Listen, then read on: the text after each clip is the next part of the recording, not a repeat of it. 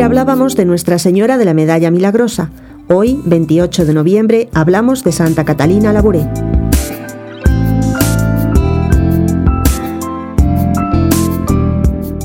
Santa Catalina Labouré nació en Francia en el seno de una familia campesina en 1806. Al quedar huérfana de madre a los ocho años y marchar su hermana mayor de religiosa, tuvo que hacer frente a las faenas de la casa junto con su hermana pequeña.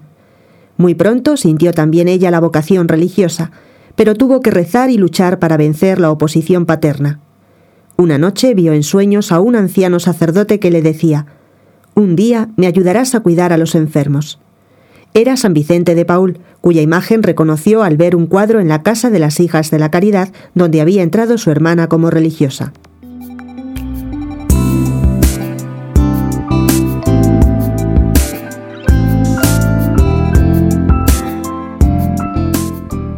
Admitida en las hijas de la caridad de San Vicente de Paul, el amor a Dios le hizo cumplir fielmente sus ocupaciones. Siendo novicia, el 18 de julio de 1830 comenzaron las apariciones de la Santísima Virgen. La Virgen se le apareció en repetidas ocasiones. En la del 27 de noviembre la encargó que acuñase una medalla para que aquellos que la llevasen puesta pudieran alcanzar una especial protección de la Virgen. Catalina le preguntó a la Santísima Virgen por qué de los rayos luminosos que salían de sus manos algunos quedaban como cortados y no caían en la tierra.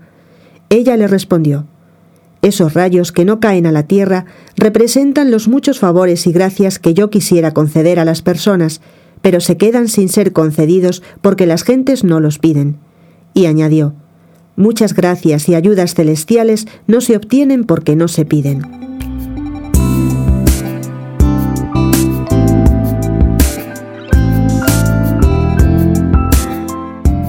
Después de las apariciones de la Santísima Virgen, Catalina pasó su vida desempeñando trabajos escondidos y sin brillo, propios de cualquier religiosa.